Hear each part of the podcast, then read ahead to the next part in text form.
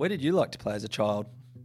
I ask this question a lot because childhood memories shape us into the people we become. Welcome to Play It Forward, a worthy podcast. I'm your host, Lucas Ritson. Thanks so much for joining me. I talk a lot about play. I'm a dad, I'm a husband, I'm an educator, and I'm a playground designer. So I want to gather some of my favourite people who are advocates of children and nature and create a space to have an honest conversation about getting more kids outside. The power of play is very often underestimated, and I think we all need a little more play in our lives. Welcome, welcome to another Play It Forward worthy podcast. Um, I've got an amazing person to share with you today. Um, many of you would know her and her famous cups. We've got Sandi Phoenix. So thank you so much for joining us. It's a little sorted when you say it like that. Sandy's famous cups. Famous cups. Uh, yes. Well, the amount of conferences, the amount of uh, centres I've wa- walked into, Yeah. and I see cup posters on the wall. So, And it is a some- bit exciting. It's become a bit of a movement. And um, yeah, we used to just call it the cups framework. Yeah. But when people go to Google the cups, you know, what do you reckon they come up with? I don't want to think about it. So all sorts of Yeah, things. all sorts of and things. sometimes, you know, cups from IKEA and cups from Kmart, some, sometimes other cups. So there was um, a, a moment when we realised that we needed um, to brand this a little bit Yeah. better. So Phoenix Cups is uh, is what we have. There we go. And Mm. it's been going since 2012, all the way back then. Yeah, look, it was an accident in 2012, actually. I was just training a, a workshop for educators, a two day workshop around behaviour and psychology. Yeah. and um, we were a bit stuck. We're in a we're a bit of a come to a, a roadblock in our conversation uh, because we were stuck in some behaviourist stuff, and um, the educators were struggling to understand some concepts around humanistic psychology and and behaviour as a function to meet needs. And uh, and I just you know there's always cups and jugs in Yeah, the room. And- resource. Yeah, and, and I went, oh, let's just think about this child's need for love and belonging and connection as this cup Yeah. and it just had that in front of me and then I'm like okay go with this and Yeah. and uh, and I said you know what happens if this the, the child's crying and she's distressed the child we were talking about and and the the current strategy was to use what's sometimes called selective attention or uh, you know there's all sorts of things planned attention there's all sorts of stuff that people use as a justification for that kind of strategy and I said, so what's going to happen to her cup? And they said, if that's connection and belonging, and we're ignoring her. And they said, oh no, it's going to stay empty. Yeah. What are we going to do about it? And they said, we've got to fill it up. Okay, now we're getting somewhere. Yeah. And um, so that was day one of the class. And on day two, I thought, well, that was brilliant. you Yeah. know, um, how do I how do I keep that conversation going? So I almost ditched the whole of day two's program, and I used uh, the five needs proposed by Glasser and Choice theory as the cups, and all the participants walked in, and I had a cup for freedom and a fun, and a power, and a love and a um, survival. Yeah. And I said, let's talk about all of the challenges we were talking about yesterday as children's best choice that they have to meet their need or to fill their cup. Yeah. And then I, uh, and that went really well. And we come up with cup filling plans for the first time ever. And I went home and I Googled it because I thought this has to have been thought of before. Yeah. And I Googled for weeks, just going, surely I can't be the only person who's stumbled across this analogy. Yeah. And I asked everybody that I knew in the field. I contacted people who've been talking, you know, about needs and behaviour for and children's rights alongside that for a long time. And nobody had heard the analogy before, apart from um, there was a little bit used in, there's a bit used in love languages where they talk about a tank of love. Yeah. Uh, and there's also the emotional Who's that cup. writer, the love languages guy? Yeah, you know what, you've put me on the spot, and I do know this because we talk about it all the time. Because we do. I should know this because we did it in my marriage course. Did you? Yeah, Well done. being communicators. We uh, we'll, we'll get the link for you. Yeah, and it'll we'll be in the show yeah, notes. It is in the show notes, and um, Dave Chapman. There we go. you guys are. They know everything. aren't These Gary Gar- Chapman. Okay, so it's, we could just um, pop, slop that right in there. I'll answer your question for you. It's Gary Chapman. Oh, you're Lucas, you should know that. So well informed. I know, right? I love it. Well Uh, done. So there, yeah, uh, it's it's great um, concept of love languages, but it's focusing on one one cup Yeah. essentially, right, or a tank as they call it, and And then um, colleagues who were really familiar with the circle of security said, "Oh, look, emotional cup is used in circle of security, but really breaking down choice theory and thinking about it with analogy of cups. It, as it turned out, it wasn't something that was really done. So uh, it worked for me, and I and I did it a lot. And um, we, we used it in all of my workshops, and then um, the people that I was working with started using it, and and then I was asked to speak about it uh, at the think it must have been 2015 or 2014, maybe um, Sydney Early Years Conference. Yeah. And it just kind of snowballed real fast from there, uh, to a point where people were taking pictures of my notes my slideshow and then blowing that up and then sticking it on their walls. And I'd come into their services and go, well, that's ugly. Yeah. I'm going to need some better artwork because, you know, there were IKEA cups Yeah. that was in my slideshow. Um, so, yeah, Melissa Underwood from the Creativity Canvas worked with me to get some visuals and some symbols around those cups. And, Yeah. and people started to remember what they were and that there was five. And it was really important for people to understand that um, we need to think about all five. and uh, so, yeah, it's kind of just, it's run away from me since then. Yeah. Um, Chris, my amazing husband, wrote the Phoenix Cups book over the last couple of years as a novel. Yep. So using the framework, and then ha- he's a creative writer, so um, has written uh, a lovely story uh, where we go on a journey with the characters to discover the Fantastic. cups. So yeah, Awesome. And we'll put that sh- obviously in the show notes as well. So scroll down, check that out after we've finished, not Yeah. now. No. Impatient people. Yeah, what cup's wait. that? Um, I live in that cup. yeah, um, but let's go back to where it all started for you. Um, Mm-hmm. Where did you play as a child? Because it's something we ask all- all of our Mm-hmm. guests, and generally it's a good indicator of like some contribution to where you are now. Obviously, It's so interesting because I when when I saw that question, I thought, wow, it's actually it's been a little while since I've really pondered that and, and even thought about how it connects with who I am now. Um, but from six years old to twelve, we lived in the Blue Mountains, and we Nice. backed onto the bushland. yeah, And so the Blue Mountains and the bush were were just connected very closely with me and who I am. And so my brother and I kind of owned the bush a bit, and uh, we were renegades with other fa- um, neighbours. yeah, And uh, we'd all get together and we'd take off into the bush, and we had we had a war with the opposing valley, yeah. and um, that was ongoing for quite a few years. I like it. Yeah, and uh, and, and we you know, there was systems within the community to keep us safe. All of the um, neighbours would would sort of take turns checking in with each other and and call. You know, I found out later when I spoke to mum about this experience and she said yeah there was this little network of parents down the you know and around the community that would call and say i've just spotted the kids out the back of my place or and we you know we thought we were lost deep in the bush but really Yeah. there was there was kind of eyes Yeah. that letting each other know and calling each other and saying i know where they are and yeah That's so good. And look at the contrast compared to now, unfortunately. Yeah, well, I've attempted to provide my children a really similar experience, Yep. and and so I do push back against that and say, do you know what? It is possible, 100%. and and I get that it's not possible everywhere because I I did decide to raise my children in the Redland City, Yep. um, which is or the Redland Coast as it's known these days, uh, um, which is you know notoriously a safe part of the woods. So I moved back there as soon as I found out I was having my first Yep. And she's now 20 so she'll be 20 in the next couple of months which Nice. freaks me out and um, and since then i've raised three of my own and four stepkids so and i've really uh, advocated for their freedom Yeah. and thinking about how we can replicate you know that kind of sense of freedom and responsibility and autonomy and so they do frequent the park a lot and they go jetty jumping and they you know make the most Yeah. of our local space It's a beautiful part to grow up in,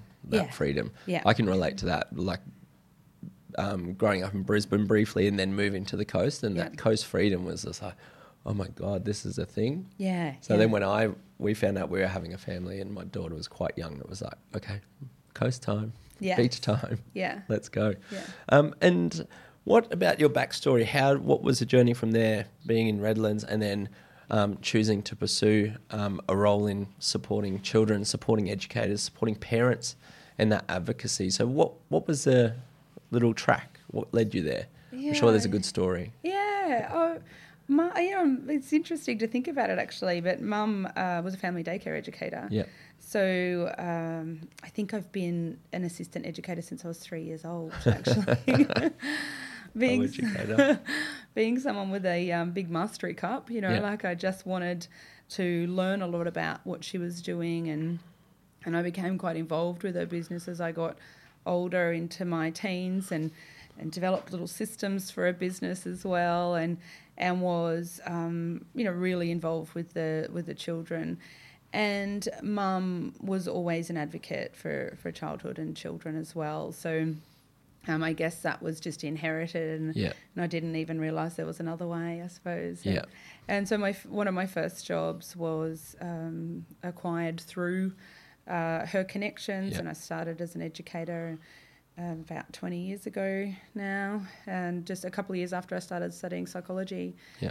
And then um, started my diploma and of early childhood education and and then know it just it just kind of happened and I think that it's was always going to be that Yeah. way and I've never never left the sector despite being determined that I was going to I was going to get my psych degree and I was going to go and work uh, in psychology Yeah. um, but I never left actually I got the psych degree and just hung Wow, around You're still kicking in the psych Still- world. Yeah, yeah, yeah. And playing kind of across both of those fields has given me an interesting perspective, actually, of how psychology is enacted in education and care. Yeah.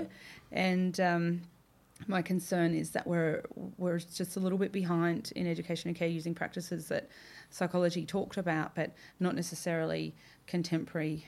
Uh, psychology now, particularly if we're looking at the positive psychology landscape, Yeah. we're not using a lot of the information yet in education and care, and I'm going to say particularly in schooling and institutions like that. Yeah. And that's where I think we have such a superpower um, in the early childhood sector. We've got so much freedom within that to implement best practice. Yep. We don't have these big hierarchies that we have to go through the system. Yeah. And what's so inspiring over the years is seeing these things adapted and actually transferring from that early childhood sector into schools. Yeah, you're which right. is great. Yeah, we can push up rather Yeah, than definitely. push down. Yeah, we don't have to accept that narrative. Yeah. And you know that sector that's um, culturally in Australia that early childhoods look down on and Yes.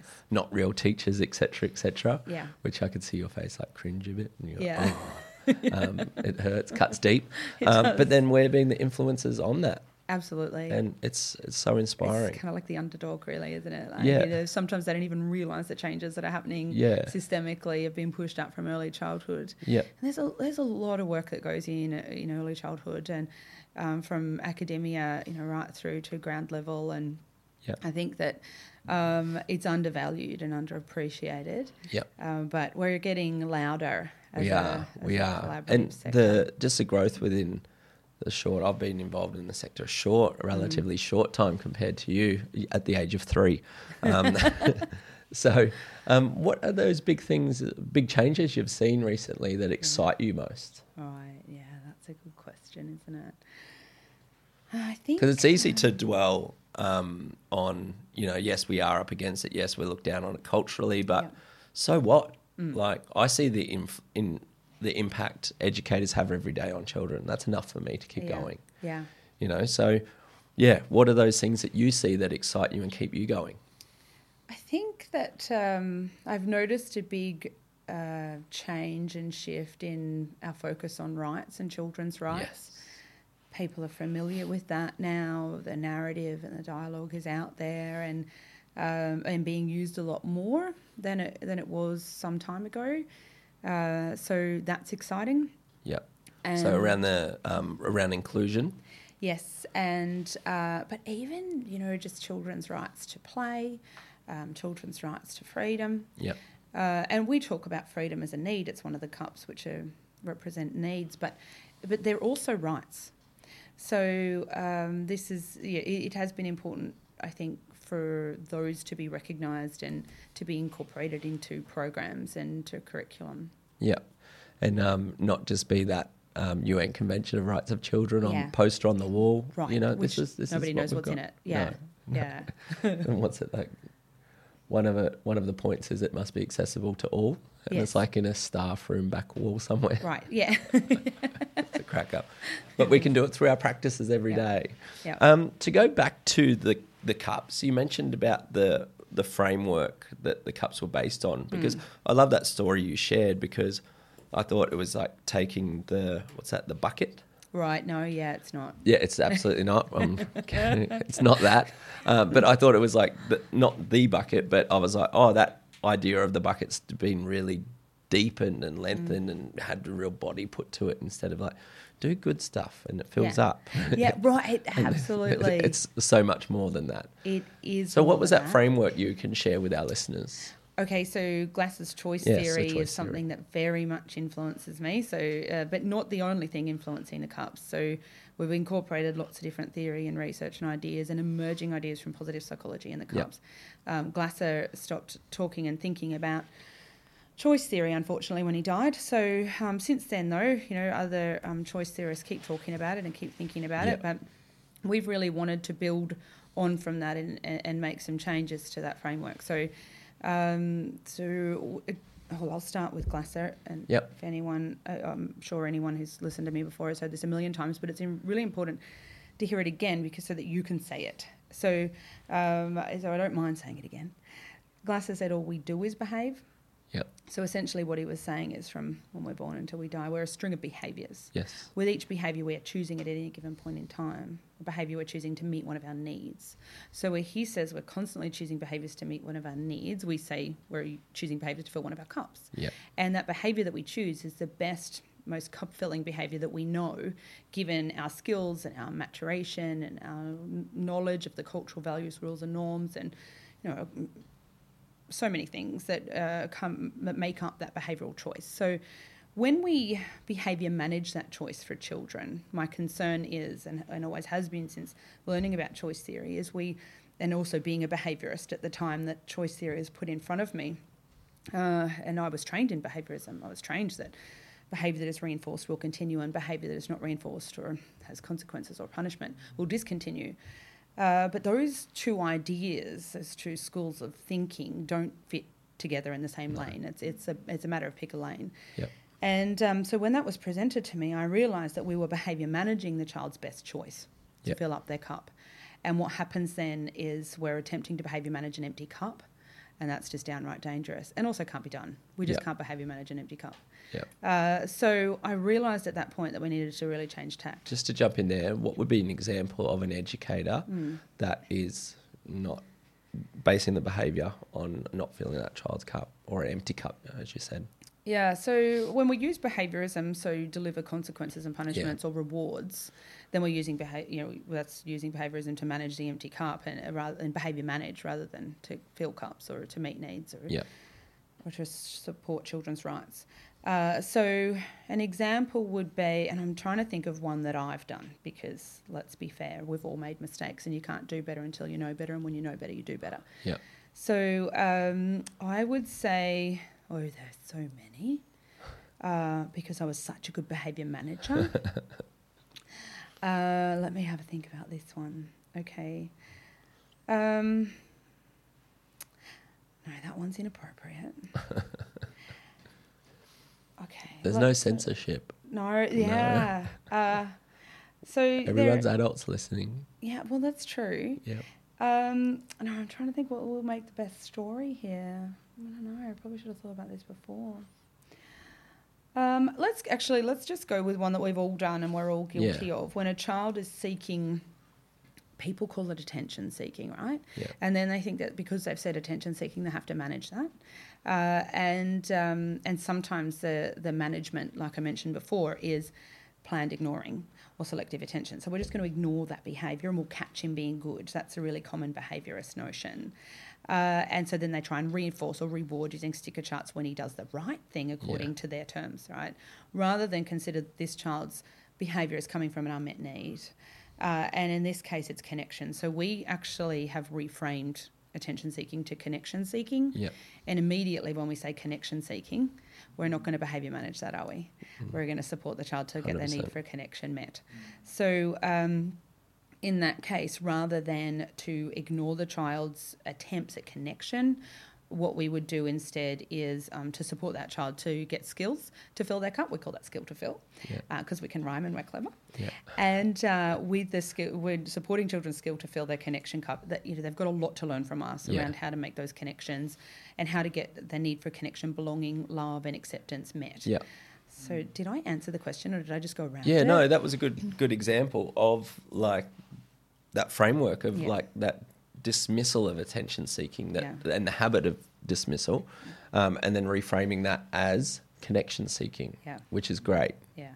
really good. That's helpful for me. I've got the five and three year olds, so Oh, wow. sometimes you like like this morning the school readiness Yeah. type of stuff, and I'm like, all right, all right, just laid on the floor for a little bit with my daughter Yeah. until she was ready. You connected? Yeah, You exactly. So I was like, oh, okay.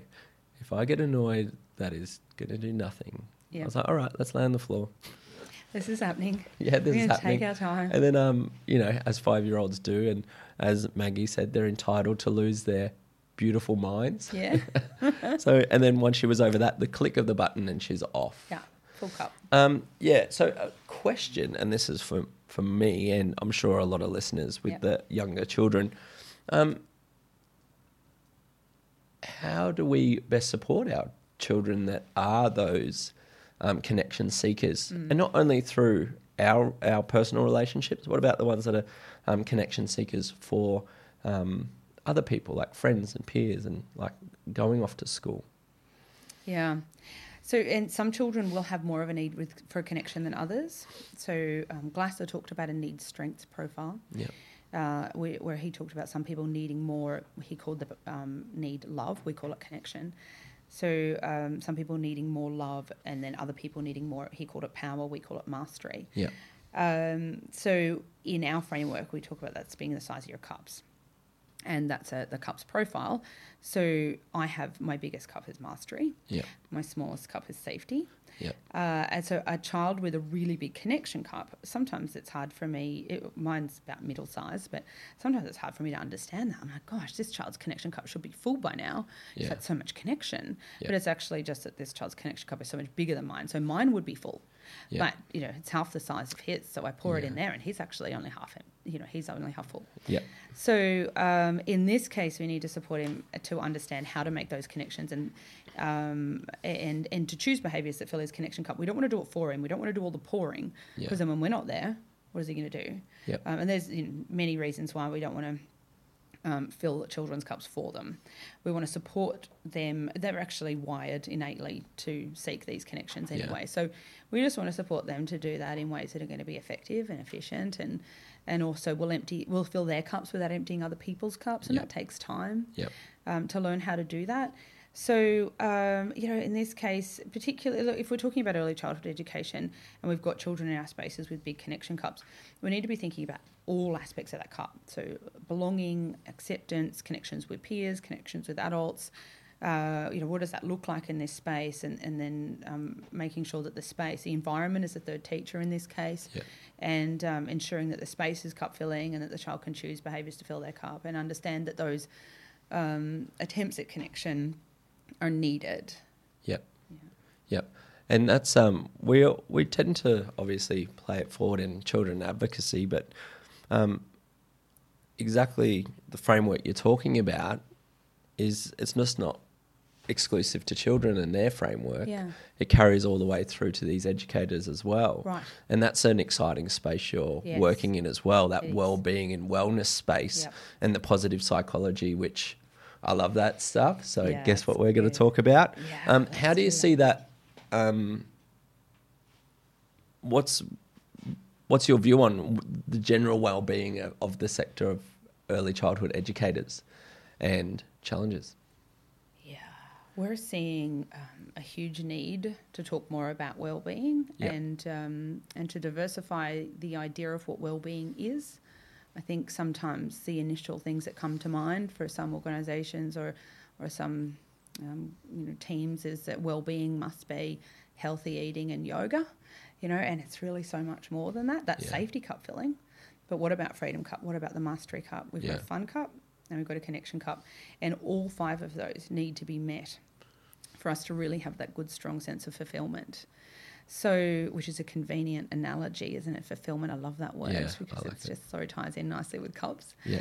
Uh, so that when we really think about each other's different needs for that as well, because in your teams you're going to have people with big freedom cups, and then you're going to have people with big mastery cups, and they need different things for their well-being. Yeah. So it, we all have all five of these needs, but um, we also um, have varying levels of them. So it, it does mean that things are going to look different for each of us. And so a well-being plan for one person is not the same as a well-being plan for the next person. So being able to plan for our own needs, first of all, we need a shared language, um, which is what the Phoenix Cup framework Yep. provides. Um, and then we need to be talking about that and working out how we can make sure all of our needs are met at work and also how we can plan for them beyond that as well. Um, as far as your question around well-being for the sector, I, I feel like Mm. we've got work to do. Yeah. Um, so you know we're doing what we can, Yeah.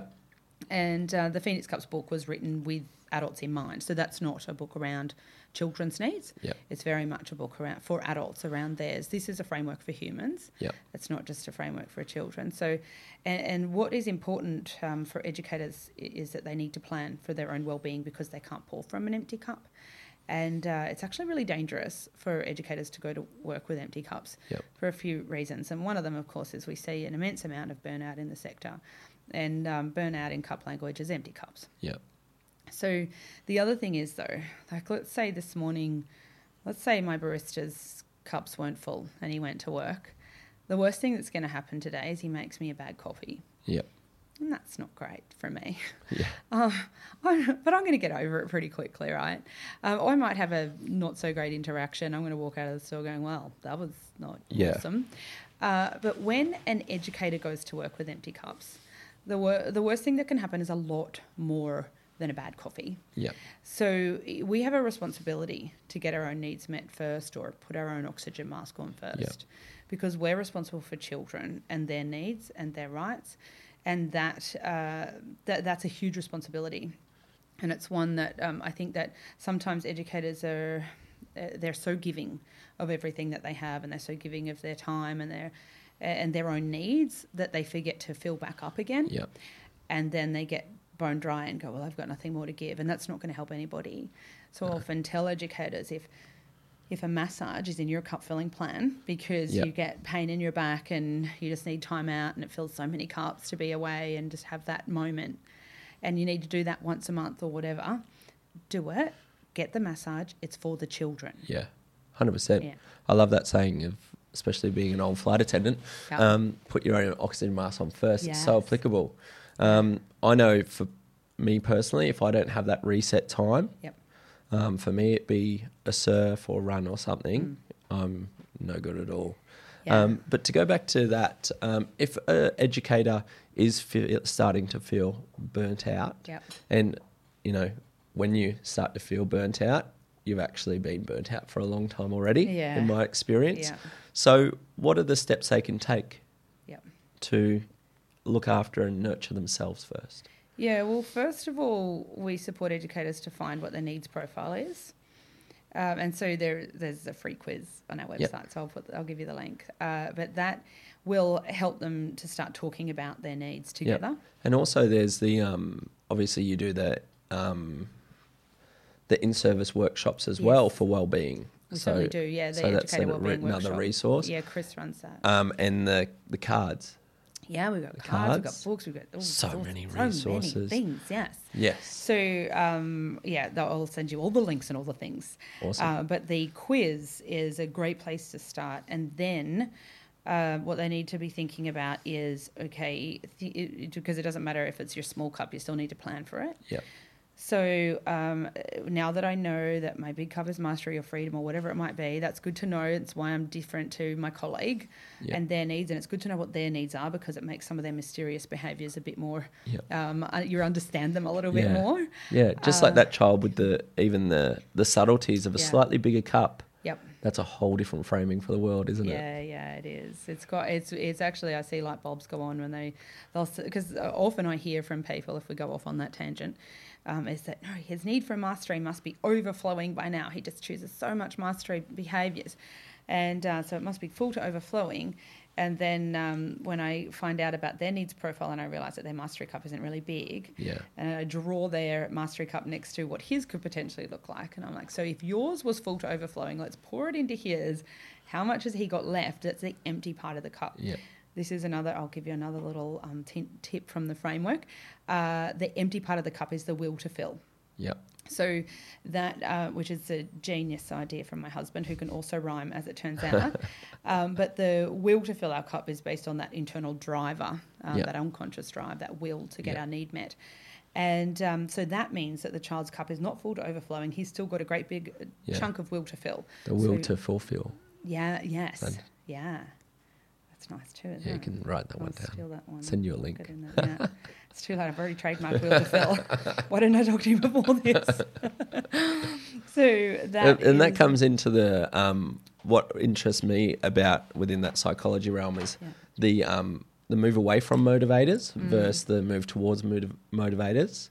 So Yep. the will to fulfill and the actual, you know, uh, to move away from a habit or something you don't like is actually stronger. Yeah, yeah. So yeah, is that is that something you'd explore as well? I am now. I need to think more about that. That's okay. Yeah. We'll workshop it. We could do a work- workshop together. I like this. We can. See, this is how this is how me and um, Sandi we meet at conferences here Yeah. and there, or through friends and friends, and we end up having these conversations, and then we're like, Yeah. oh, blah blah blah. We've got so much to do. We've got so much to do, and we're not doing enough. Let's go do more.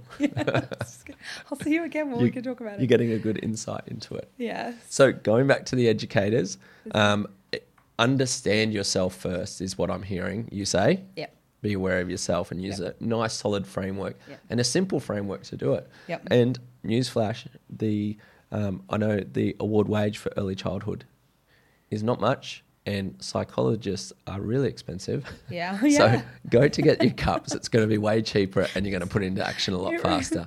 It really is. It's a, it's a lot of um, psychology knowledge and education and care knowledge over the last 20 plus years, um, all rolled into one neat little framework. Yeah. And, uh, and I have the absolute pleasure of working with Dr. Louise Porter, and uh, who's been a mentor of mine for a long time. And then next thing you know, I find myself working alongside her and and uh, it just blows my mind uh, that, that I get to just have dinner and a, maybe a couple of cheeky wines with her and have Yeah. a catch up and go, what do you reckon about this? But it was um, Louise who a couple of years ago pushed me away from using the choice theory as labels for the cups Yep. because she said the framework is now just so much more than choice theory, and Mm. um, we're constantly incorporating new ideas into it. And Louise, Louise has written something like 26 textbooks Yep. on um, ch- behaviour guidance and children's behaviour as a function of an unmet need. And, and so she talks this stuff really, really well. And um, so when Louise and I started working together on this uh, of re- reframing the framework, we also added in outcomes for um, each full cup and and little other nuances into the framework, which pull together a whole lot of other ideas. So it is a nice, easy way to start talking in, in, in reframing ideas away from behaviour management, away from some some old school psychology and, and towards that, that new school of humanistic psychology, guidance approach and positive psych. Positive psych. It's, Mm. it's in there, isn't it? Yes. Um, so if someone was to get you into their centre Yep. for their well-being um, type of workshop in service, um, what would they expect to learn through that? So Chris does the educator wellbeing workshop specifically, and uh, Chris is also a hypnotist, which makes Yeah. him quite interesting. Yeah. Um, have you seen his hypnotic demonstration? Yeah, it's fun. And um, so, and the point of that demonstration is to talk about the power of the mind. And so he talks about um, helpful thinking Yep. and um, how that how our thoughts can be cup emptying or cup filling. So our actions, um, our behavioural choices are our cup fillers, but they don't just include actions; they're also thinking. So thoughts and actions make up our behavioural choices. And uh, when we, and that's one of the big takeaways I think from Chris's workshop is that it's not just stuff we do that can be cup filling or cup emptying. Yep. It's also things we think. Uh, and so he identifies some commonly thought about unhelpful thinking, um, but then talks about um, helpful thinking and how it can fill cups.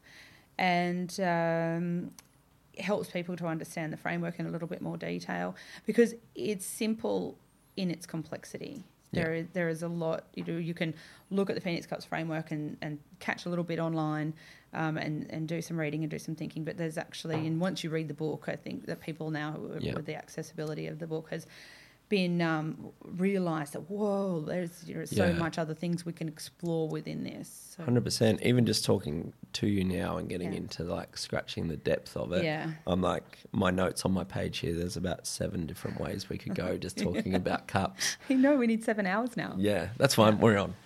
Yeah. Guys, cancel lunch. Yeah. Um, but that's um, we've mentioned it many times. But positive psych for Yeah. the listeners that don't know about that, you want to give a definition of positive psych.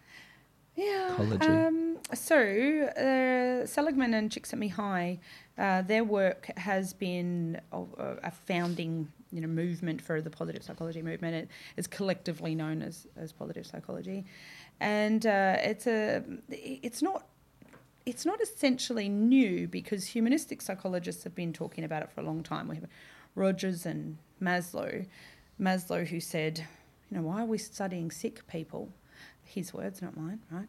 Um, but why are we looking at what's wrong and trying to fix that instead of what's right um, and how people are doing well already and how to do more of that?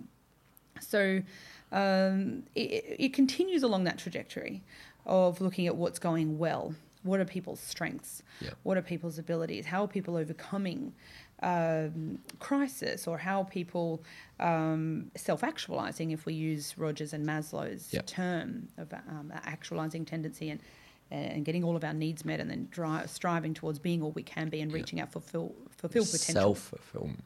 Yeah, absolutely. Yeah, absolutely. So they don't need other people Yeah. to fulfill them. They don't need psychologists to Yeah. fulfill them. Uh, We have the toolbox.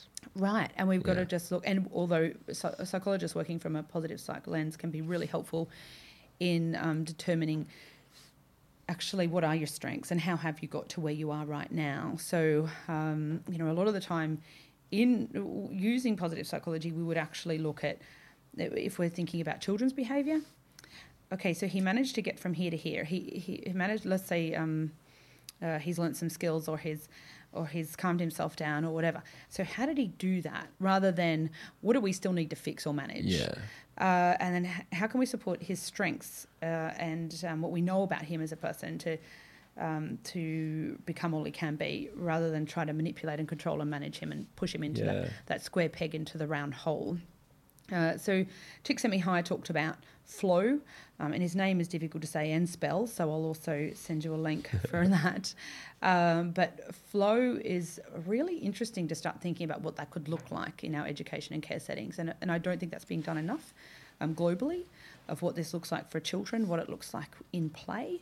Um, but we're you know we're all we're all doing it. You know, I spoke Yeah. to Angus last night. He talked about flow at length uh, with me, and and you're um, you're talking about this stuff and how we can include it into our programs. But um, so when we start opening up and looking at the research happening there, and it's it's happening now um, by the millions because of our access to the internet now. Yeah. So research these days looks quite different to research in the 50s, for Yeah. example.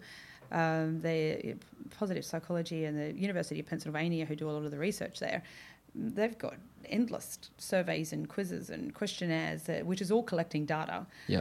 from millions of people. Yeah. So it's a it's a space to watch. It's a space that's emerging. Um, there's online courses on the University of Pennsylvania website, which Yeah. I highly recommend, and um, there's there's books. Um, there's a one by Ilona Boniwell. Yeah. It's positive psychology in a nutshell. Beautiful summary of all the work that's been doing, done there. Awesome, awesome. And you touched on something there that I'd love to to explore a bit more. Um, you said seeing how the child overcame that or Yeah. had success in that or Yeah. had self mastery in overcoming a behavioral challenge versus fixing. Yes. So obviously that's a habit and a reflex because generationally Yeah. um, our parents taught us. How to parent. Yep. Yeah. So the fix is is the solution. So Mhm. how do we identify when the child is having a success and versing how to fix it? Maybe a example of how a parent or educator could c- overcome that behavioural challenge. Oh, you ask such tricky questions. Why? Do you do- Okay. Uh, a child is having a meltdown. yeah. Okay. Let's go with that one. And then after a length of time, Mm-hmm. because there was no reasoning, although Yeah. you could try that till the cows come home. Yeah. But then the child child managed to self soothe and Right. overcome that. Yeah. So from there, instead of directing and saying, "Well, that's good behaviour. What you did before wasn't good behaviour," Right. what would be the approach? Okay, so the child is doing some learning around how to self-regulate, Yeah. um, and this is really necessary learning. So you know, I'm I'm often really excited when I see a child who's been able to soothe themselves, uh, because we've we've seen the progress of the learning there. So it's really just a matter of switching lenses. Yeah. Uh, but Louise Porter talks about this quite a lot too, and I'm I'm writing a book with her around um, parenting Yeah. which is super exciting. Um, not to say I think I've got it right, but after parenting seven different children, I, I feel like I've got a bit of an idea of, you know, some things that we did trial right and- and things that trial we- and error there. Yeah, you know, and my my first guinea pig is actually like she's done pretty well. So. so um, we and we've been talking about how to incorporate this sort of stuff in the book too, because um, uh, the example Louise often gives when this stuff comes up is um, if we're talking, let's go with a school age child um, or a, a child who's linguistically really capable. Um, then uh, she actually gave the example at the masterclass on the weekend. I'll pinch it from her of um, uh, of a child in uh, who has been sent to detention, who's really losing it in class, and he gets to the principal's office, and the principal can take one of two options, and, and one of them is say, well, you lost it in class, and um, that's not okay, and so you know write fifty lines and do the things that we had to do. Yeah. When um, you know I was a big mastery cup in school, I was often writing lines. Yeah, me too. I was explaining to my daughter the other night. Um, we were having a beautiful discussion around um, her. She she was sharing. She doesn't.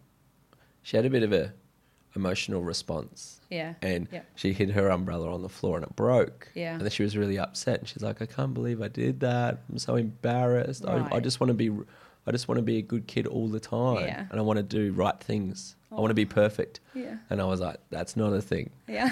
and then I gave an example of um, telling my teacher I did my homework and I didn't do my homework. Then the teacher calls my mom and said, "Did he do his homework?" No. And then that was me being honest, and I felt embarrassed, and then had to go to do detention, and do lines, and she was like, "What a lie!" Oh my gosh, I'm so glad she said that. I hope she says that forever. What, yeah, exactly. So sorry to jump in, So- but no, that's, that's- it's so relevant. It's coming up. Doing lines is a response to behavioural. Yeah, right. Like, what, what, whoever thought that was a great idea? Yeah, and then you're depriving them of activating their physiology. So then when they go back to class, they're even worse. Yeah. I was even worse. was so I was like, "You made me do this. Hold my beer. Watch Yeah. this." Now, I now I've got an empty freedom cup, so look out. So Mm. Absolutely. yeah, it's going to get worse. Yeah. it was completely ineffective, but it came from the behaviourists who, who did a great deal of research in labs with cats and rats in cages and mazes. Yeah. So of course it's going to work on children, right? Yeah. So, um, but we were doing the best we could with what we had, right? Our parents, and um, and now And we are, and we've yeah. got more tools. So I jumped in at the principal decides do lines or Yeah, so the, or the principal could say, You look calmer now than you were in class. And the child would say, Well, yeah, I am. When did that happen? On my walk here. All right. So out of 10, how angry were you in class? Nine. How angry are you now? Four. Tell me how you got from nine to four. And so the child's then going to identify some skills. Well, I walked, and that helped me calm down, um, and I took some deep breaths. Wow, sounds like you've got some really good skills and strategies to calm yourself down. Do you need any help with, with anything else? Do you want to talk about anything? No? Do you want to keep walking? Do you want to keep breathing? Uh, What do you want to do? Uh, and then support the child to calm down again.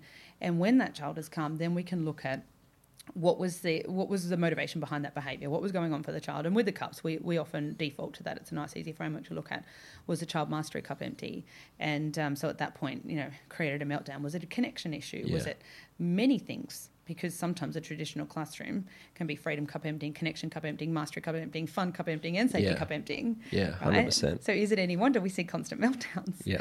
So um, that's an, uh, that is an example and a nice easy one because the child um, is possibly a little bit more mature into the outer cortex of their brain um, by that age, and uh, and we can have that kind of conversation and, and self reflect with Yeah. them. So when we're talking about doing that with younger children. It's really just a matter of doing it without as much language and um, and attuning to the child and then supporting them uh, to use their strengths. Yeah, that's awesome. It's so exciting to see this, the data actually being applied Yeah. as well. Yeah. And to, I, I love that you're being the bridge between like these really high ideas that are quite big concepts Yes. um, behind the research, but then breaking it down and making it deliverable. So Mm.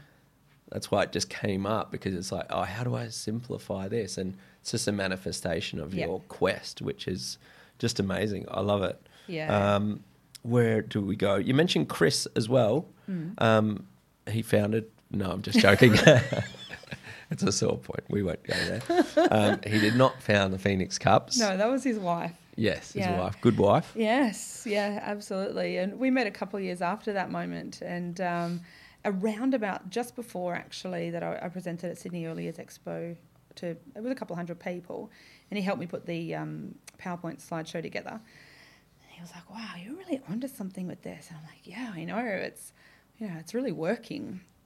And uh, so we've been talking about cups together now for the last five years, and it, day in, day out. Like I cannot even tell you, our life is Yeah. just. he- He is philosophy, and I'm psychology. So Yeah. Chris um, did a year of psychology at uni before realizing there was more money in town planning. so um, he went and was, you know he's just having his um, daughter and realized that oh, I've got to go from something I want to do to something that we have to do for the family. So he did that and he became a town planner. But then um, his hobby was philosophy and, as you do, um, and hypnotism. Yeah. And uh, so when I met him, he was just so fascinated by continuing, you know, this thinking around psychology and philosophy and hypnotism, and and um, so our worlds collided a little bit, and and uh, so when I bring psychology to a conversation, he brings philosophy, and and that's what the novel has ended up being is, is a really nice mash Yeah. of philosophy and psychology, and making those ideas um, concrete and, like you say, accessible. Yeah. Um, yeah, I love that that you've got the direction and purpose, and it's great. Like we see that in your Yeah. relationship, but um, once you're aware of those cups Yeah. and what fulfills you, Yeah. you know the direction you're gonna Yeah. you're gonna walk in, Yeah. and that might be something really good for our listeners and especially educators. Mm. Not necessarily like, oh well, I like mastery, so I need to go become a master of something new. It's like, well, I can become a master of something else, or if it's that connection and different cups there, Yeah. it might be that, and and that will steer you to your fulfillment Yeah, absolutely. within your role. You're going to be naturally driven via your will to fill, which is often biggest in your biggest cup. So you're going to be naturally driven to do that stuff. And it sometimes helps people too to realize that, oh, okay, so I hadn't realized what was going on with my sense of well being, that it was actually about mastery, and I haven't been able to finish my task, or I haven't been able to master anything or get any further on anything. And and so maybe creating in, in while we're talking about mastery cup, for example, maybe creating situations where you can master something, be successful, have some challenge, um, overcome that challenge. And it, most people don't think to put that sort of thing in their cup filling plan. Yeah. So um, yeah, that can that can just give you some explanation of why you need what you need or why you do what you do. Uh, but also certainly when it comes to self actualizing, sometimes when people realize, oh, my need for whatever it is, my biggest need is not being met at work, then Yeah. you've either got to seriously think about your work or think about how you can make it happen because we spend a lot of time at work. Work and life are not things that we can separate. Yeah. Um, so thinking about how we can um, make sure that we plan for that need in both situations is Yeah. important. Because obviously the increase in anxiety, increase in depression is like rocket at the moment. Mm. Yeah. So, but I see this also being a great vessel for that that tool for the conversation to start with parents as well within the cups and Yeah. identifying these positive traits Yeah. in children, really leveraging on that to be able to send this information home and say, "Hey, your child has this mastery cup, so let's really nurture that. Make sure it's full all the time." Yeah. and and and the other cups as well. and Be like, this is a and kind of that avenue for that discussion to happen in a real positive way. Yeah. um, just facilitate those w- Yeah. uh, conversations as well. Yeah, it's the funnest. So um, often uh, services that I work with will give their families the quiz and say, "Here, go and do this through you know, whoever you're co-parenting with or whatever, and think about your cups." And then we've got a bit of an idea on your children's cups. So Yeah. then we'll talk about that. And, and one um, team I do quite a bit of work with in, in Melbourne. Uh, East West Fitzroy Childcare Centre, which Yeah. have uh, just amazing. They do amazing work, and Ruth Harper is my friend and colleague that runs that. And um, she invited me to come down and do a parent night. And a couple of the parents came up to me and and they were just they'd already done so much research and they already knew so much about needs and their the cups and and um, they said, "Oh, we're both big connection cups." And so we are really struggling to understand our child. But when we realise that she's got a small connection cup and a big mastery cup, it's like, oh, this is why uh, that we're we're struggling to understand her because you know w- our ideas of of what we need is just different to Yeah. what she actually needs. Yeah, and then there's that, um, like it, when someone's fulfilling your mastery cup, and you know that's heightened because it's your, it's what fulfills you. Yeah. So it's like one drop is like gives you so much joy. I find equally if it's someone's like a not connection, it equally goes the opposite way. Yeah. Because you're really like, no, my connection thing's good now. Yeah, yeah. so yeah. don't tr- don't keep pushing it. Don't keep pushing it. Our our positives attributes fill up really quickly because Yeah. we love it, and then equally those small cups, you're like, they overfill really. Yeah, absolutely. Yeah. Yeah, and it, it is interesting to start talking like that and thinking, oh, okay, so what are some examples around that and how would that look? And, and what does that mean for the behavioural choices I choose around other people as well? And um, it can make us a little more considerate. Um, Yeah. Can help us be a little more Yeah. cooperative. I love it that you're not trying to frame the world on your understanding of yourself. Yeah. That's like, oh, what I really like about it. It's inviting you to view other people's Yeah. framing of their world.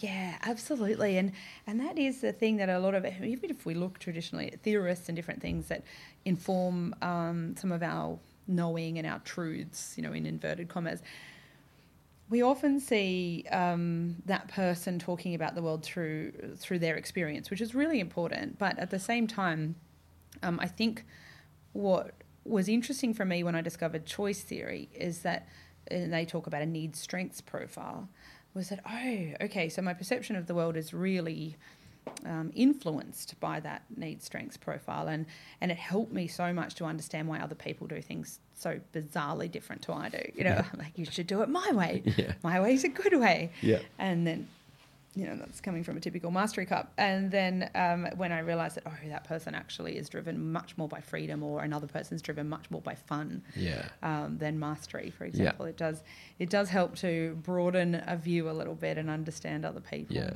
it's great. It's it's really awesome and um, well done. And it's just so nice to sit down and talk to you and really get to savor that wisdom that you've developed over the years through going and the depth of it's phenomenal. Uh, yeah it's great to talk to you about it Yeah, it's like when I started doing community gardens yeah um, and teaching about um, permaculture, you could go really deep and you start talking about Latin names and everything. Right. And most of the population just switch off and go, "That's nice, you freak." yeah yeah Um, absolutely but if I start saying, well, a plant's going to do the job for you, it's designed to grow.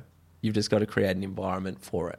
yeah You know, just like children. my gosh They're designed to like grow. children, yeah Yeah, it is. You go, okay, what do these children need? They need nurturing. They need this. They need that. And different plants, like different cups, need different things. yes So some some plants, they're like, put me in the desert. But if you put me in the rainforest, I'm going to shrivel up and die. Oh, yeah, so it's our, like what we do in our play environments, it's about creating the environment just for this life to be able to flourish the way it's meant to Yeah. for itself, not for everyone, not exactly the same way, yeah just for that. So that's why I love that, what you're doing. I, can be like, I'm impressed with the oh. way you were just able to link permaculture with cups just now. Like that is good. I didn't think I could Yeah.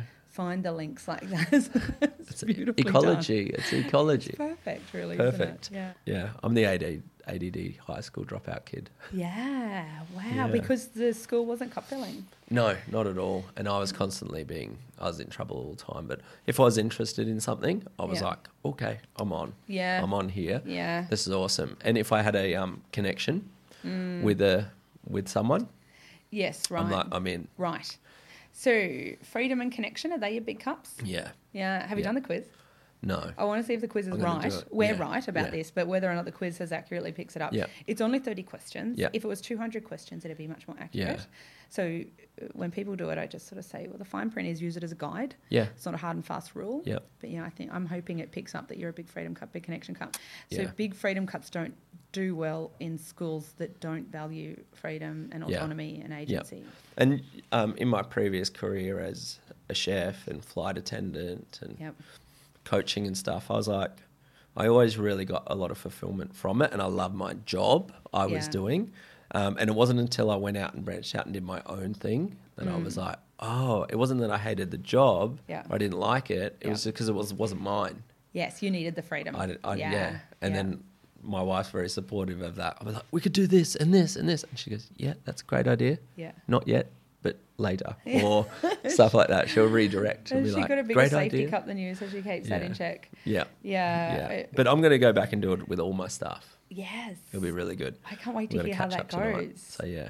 yeah. So thank you so much, Sandi Phoenix. Um, all of there's going to be a lot of show notes yeah, for this one. will. Um, yeah. A lot of references because Sandi's created these amazing, really accessible resources for you. And um, I think we'd have to come back and talk solely about positive psych. I'd love to do that. Yeah, why not? Um, or behavioral management or Yeah. a, a, um, well-being approach. We could even get Chris here as well. I That'd be think amazing. that you and Chris need to have a chat. Like you are just gonna love that as well. It'll add Yeah. a nice little layer of it. Yeah, I mean, there's five cups. We can have five more conversations. I mean, easy, easy, easy.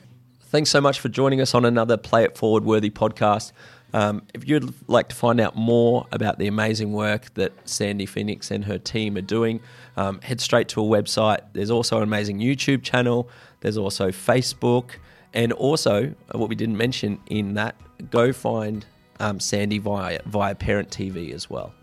Um, thanks so much and look forward to you joining us again on another Forward Worthy podcast.